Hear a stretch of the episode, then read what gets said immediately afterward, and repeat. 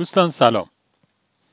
بعضی از اعداد هستند که به صورت مستقیم و بدون اینکه هیچ توضیحی لازم داشته باشن با آدم حرف می‌زنن.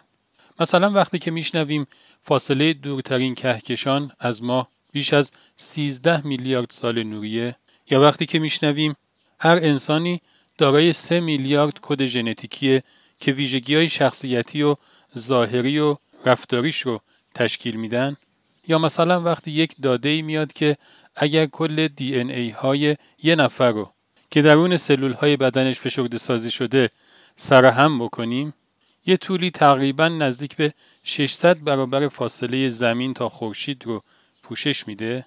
وقتی که این داده ها سمت آدما میاد یه احساس مشترکی توشون ایجاد میشه. حس عظمت هستی و به طبع اون حس عظمت خالق هستی.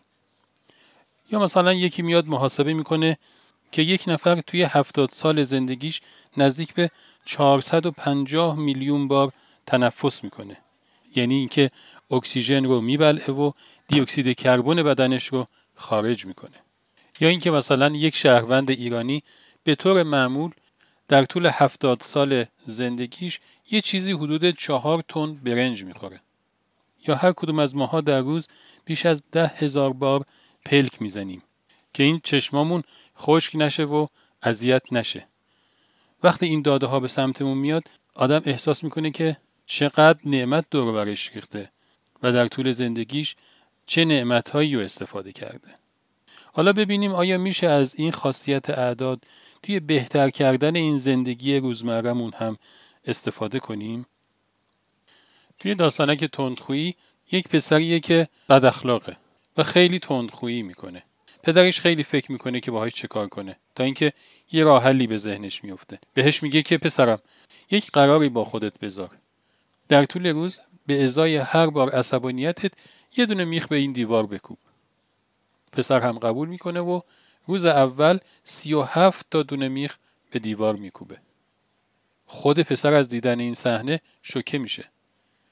و تازه می‌فهمه که در طول روز چه کار که نمی‌کرده.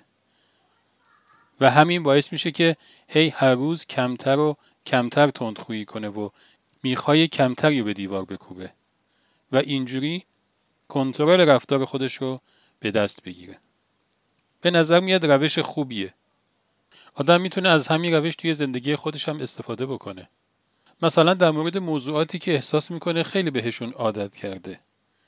و از این عادتش هم راضی نیست.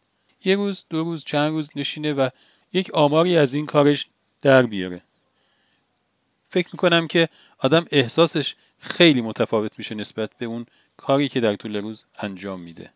و چه بسا همین احساس کمک بکنه که کم کم اون عادتش رو تغییر بده. خدا نگهدار.